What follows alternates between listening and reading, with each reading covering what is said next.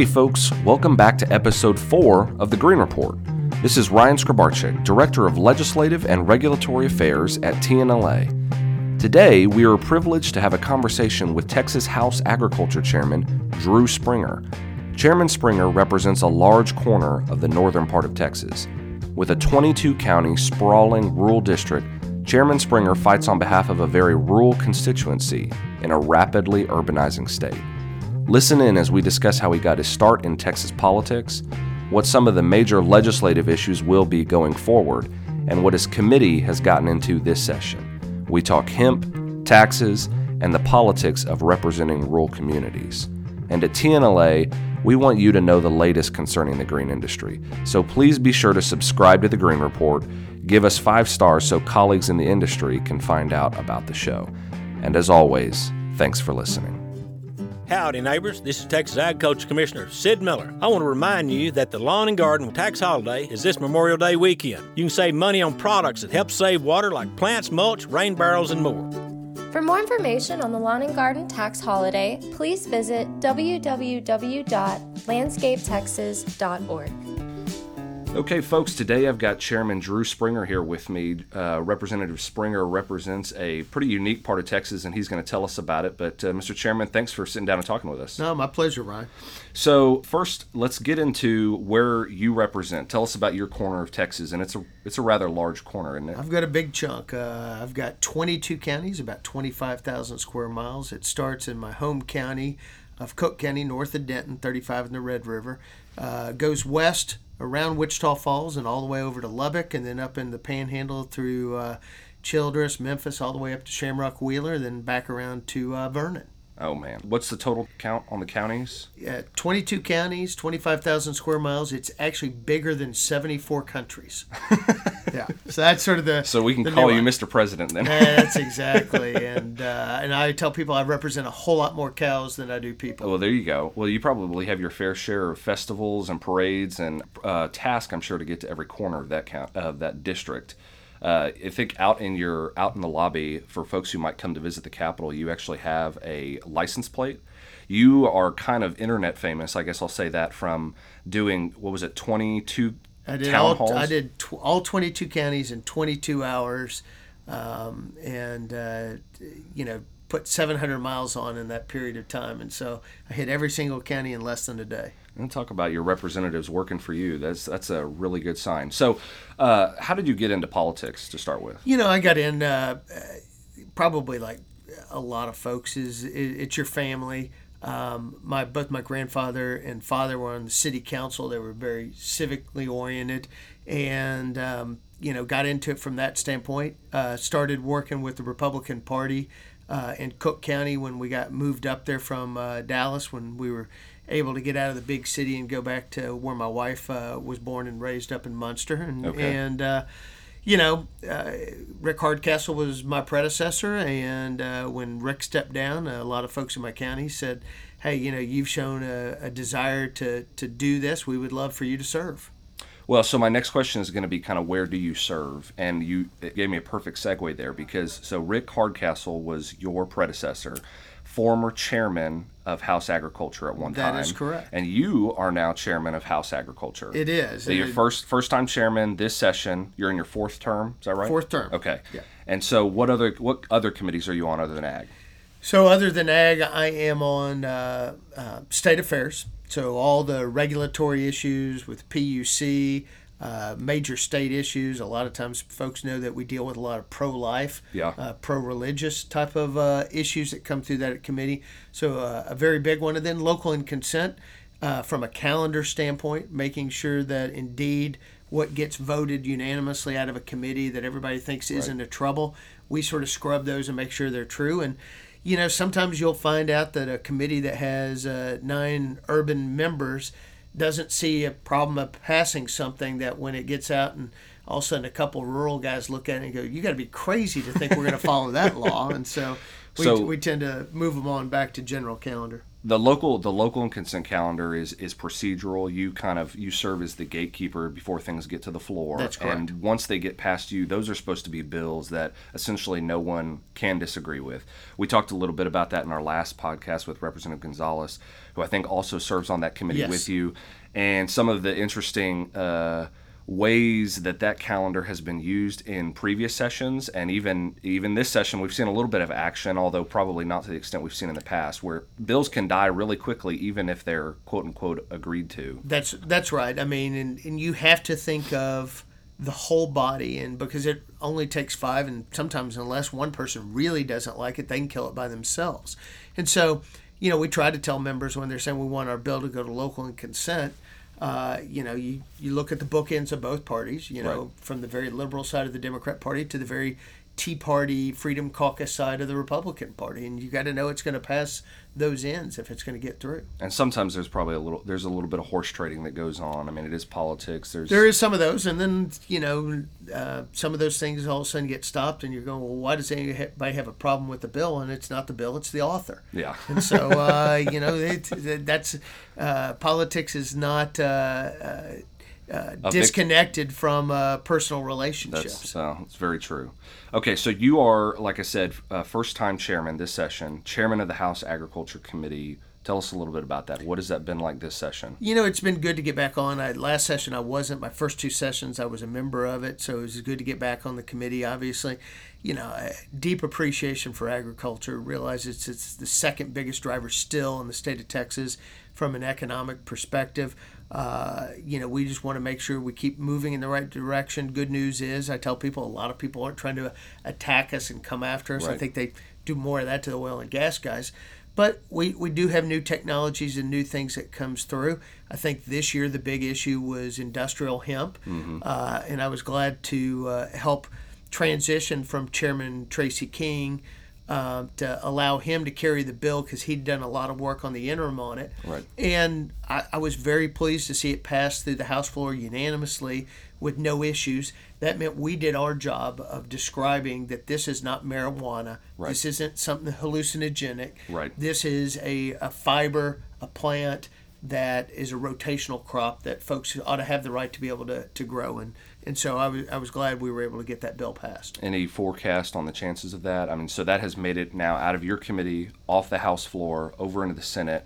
And I think it was actually set to be up for its hearing today and got pushed back from some education stuff in the Senate. But any feelings you're getting from over there? You know, uh, Charles Perry, I think, is doing. I mean, he's. I mean, you know, you want to go from. You know, Tracy is. I mean, he's just your run of the mill good g- Democrat. Right. But you know, uh, uh, Charles Perry, Chairman Perry, is a uh, uh, is a good one, viewed as a conservative Republican, hard conservative.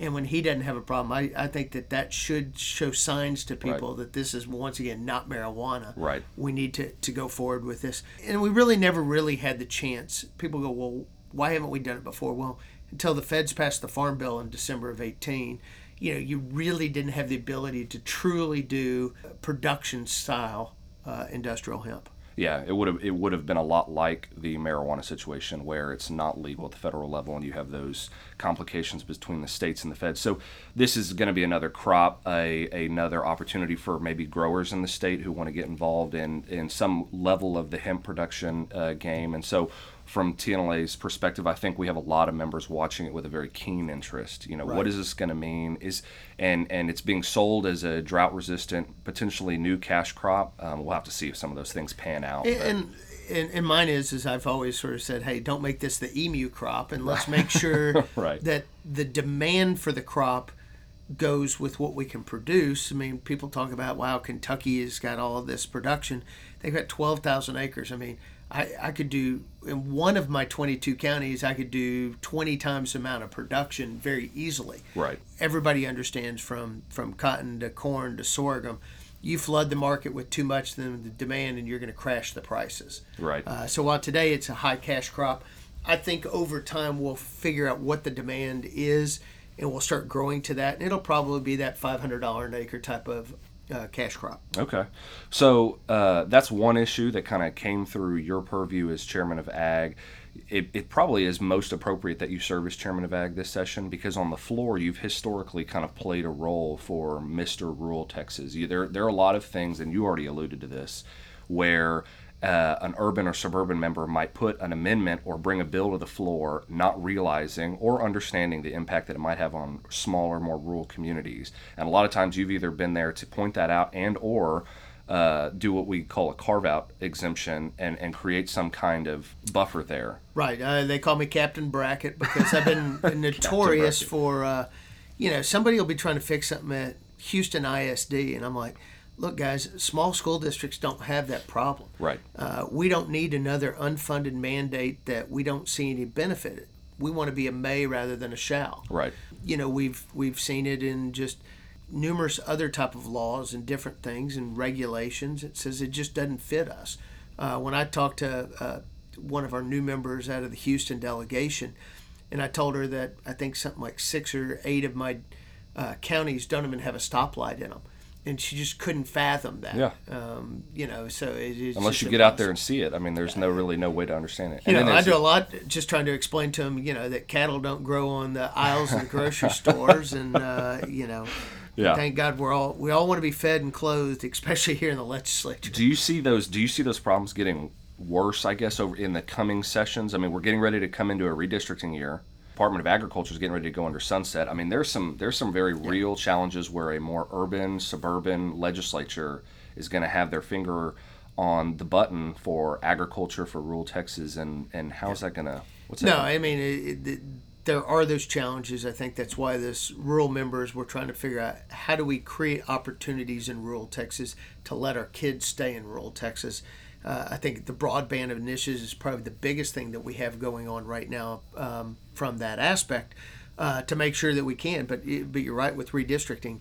Uh, the number that came out the other day is only 13% of the state's population lives west of the I-35 corridor, and that is just a scary thought. We'll lose one uh, rural member out of West Texas, and we'll probably lose a rural member out of East Texas. Yeah, Um, you know, they're all moving into these suburbs, the Collin, Denton counties, the Montgomery counties, the the Williamson County, north of Travis County here, and so we're seeing that that growth. Uh, and as twelve, as a thousand people move to the state today, I always say there's probably a couple hundred moving out of rural Texas Right. to those big cities as well. And so we're going to have to have that balance. But you know that sounds doom and gloom. But I will say this: on the good side is I have found the body, even though the eighty percent of them plus are, are urban suburban.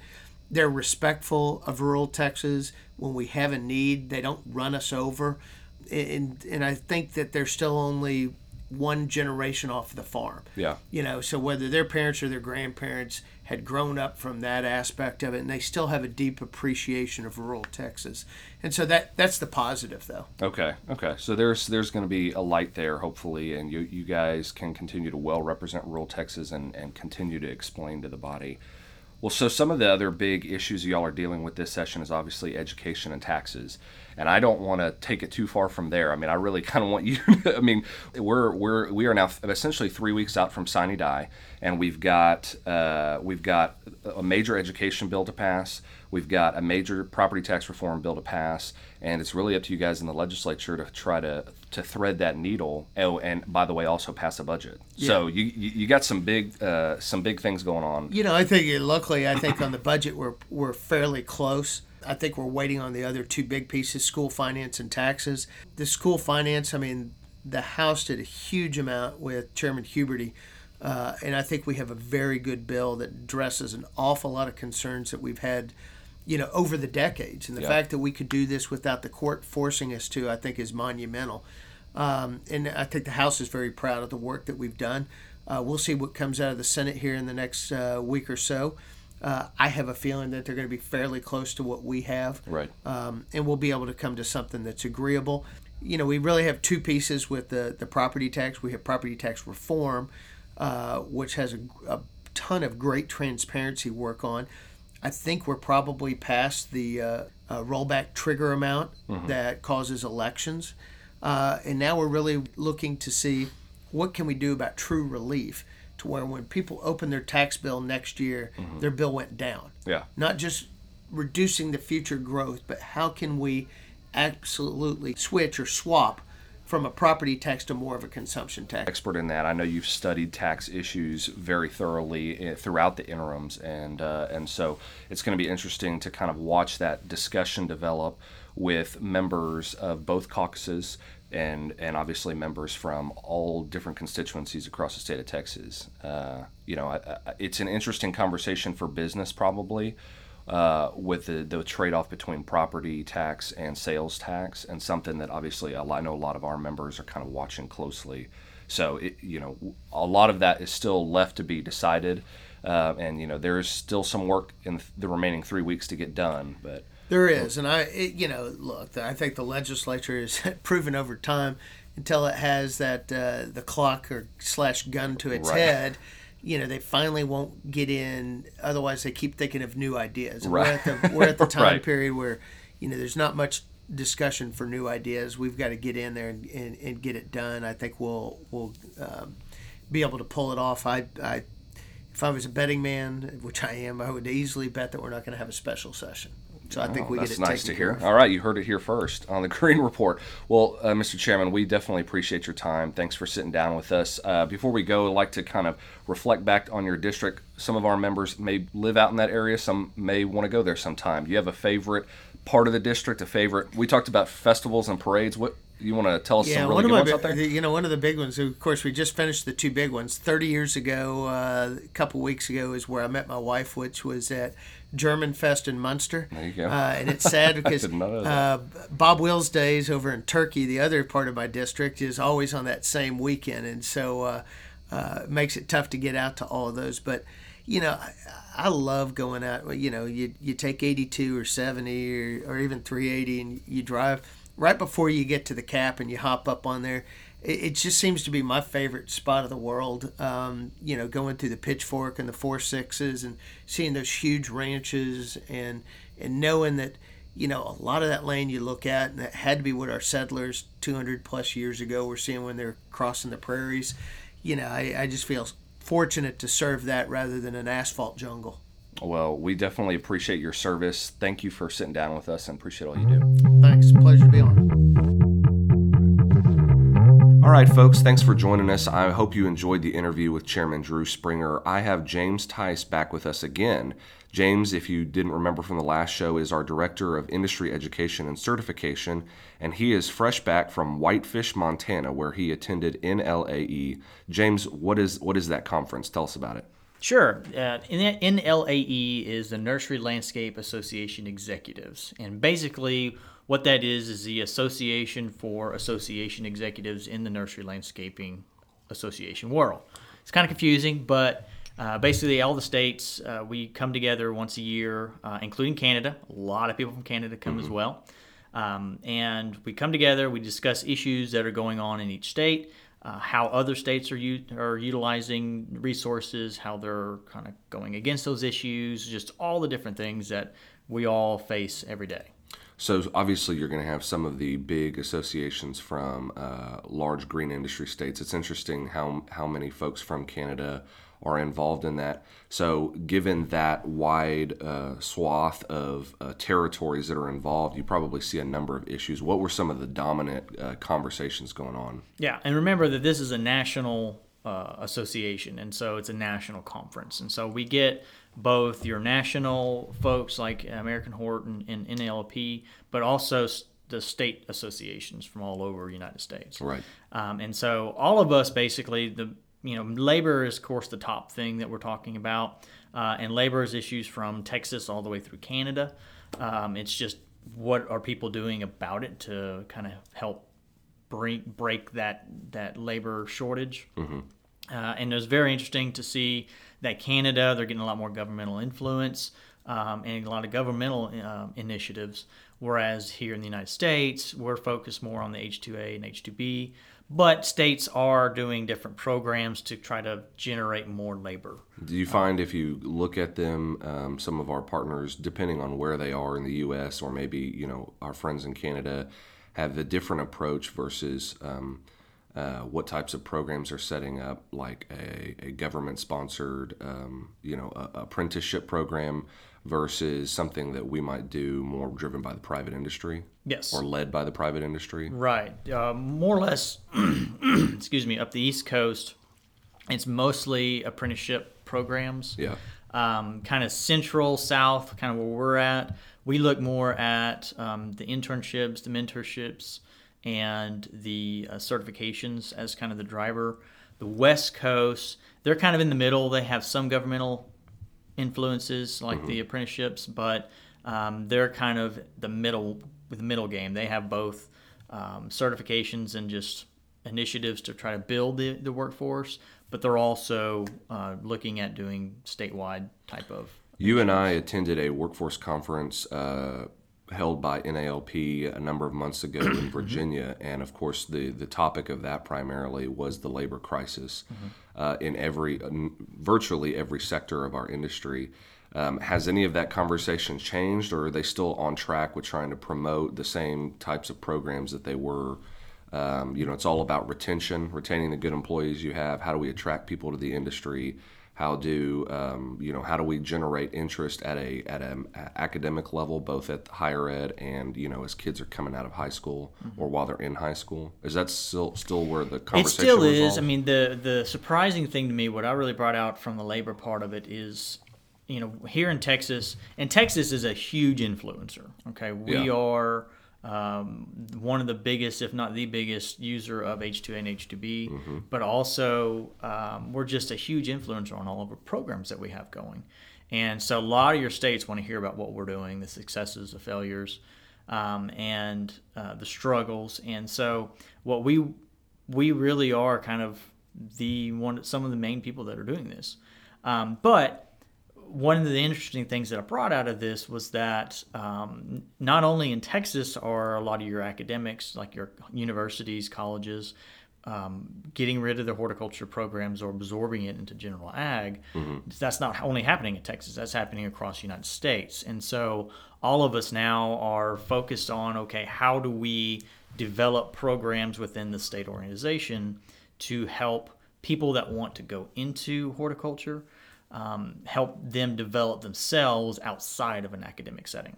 And so it's very interesting that we all kind of have the same need and desire for that. From, I mean, even Minnesota, they have a great program over there that reflects what we're doing over here. Yeah. Um, and so it's it was very very interesting to hear that, and that's what the big takeaway from it. Well, there's no doubt labor consistently remains the top concern for our industry, and uh, and that I'm sure will be the case until we see some kind of economic change. So, were there any other major topics that were discussed that uh, are of concern to our industry, whether on the nursery or landscape side, or maybe just related to our association and how things are going in Texas? Yeah, well, the glyphosate issue did come up, Okay. um, and we talked about that. Uh, basically, the overall thought now is that we're okay right now. Uh, it is somewhat isolated in California, and those fines have been reduced substantially. Um, so we're okay, but for all those out there who use glyphosate, definitely start looking at alternatives Yeah. because it's going to be an issue that's going to continue. Um, it's going to come in waves Right. and just start being very aware of what other products are out there besides glyphosate, unfortunately, Yeah. that, that we can start utilizing. Well, it's such a widely used product, um, but it's never a bad idea for anybody to diversify. And and as we see kind of these progression of lawsuits develop over the next few years, uh, you know that'll become more clear where where things land. But for now, um, it's reassuring that the EPA has come out and basically uh, determined that it, it's it's not the carcinogenic uh, concern that is being you know promulgated by certain folks. Right. Yeah, it's mostly isolated right now in California, and they're not seeing it going coming out of California anytime soon. But um, just be aware, everybody out there that's listening, be make sure you look at diversifying your weed control. Well, I'm sure there were a number of things discussed. I'm, I know the conference presents a great opportunity to network. Um, So hopefully, you know, y'all y'all took full advantage of that. And Absolutely. as you pointed out, uh, working with our federal partners at American Hort and NALP gives you a chance to interact with um, folks in our other state uh, agencies, our counterparts there, and you know, I mean, what a what a great thing for TNLA to be a part of to not only represent the example of Texas, but be able to take away some good ideas potentially. How exactly. was it? Beautiful. It was absolutely gorgeous. Good. You know, upper 30s, low mid 50s. It was it was ideal and no rain. So y- while y'all Oh, had the rain, yeah. I was out of it. So yeah, that was good. we continue to get the rain too. Well, James, thank you so much. Glad you got back safe, and, and we appreciate your leadership at TNLA and, and helping spread the good word. you bet. Have a good one. You too. Howdy, neighbors. This is Texas Agriculture Commissioner Sid Miller, and I'm here to remind you that the Lawn and Garden Tax Holiday is this Memorial Day weekend. It's a great chance to stock up on plants, rain barrels, and other products that save water, and without paying the sales tax. You can save both water and some money. And remember to mark your calendars to buy Water Smart and save this Memorial Day weekend. For more information on the Lawn and Garden Tax Holiday, please visit www.landscapetexas.org.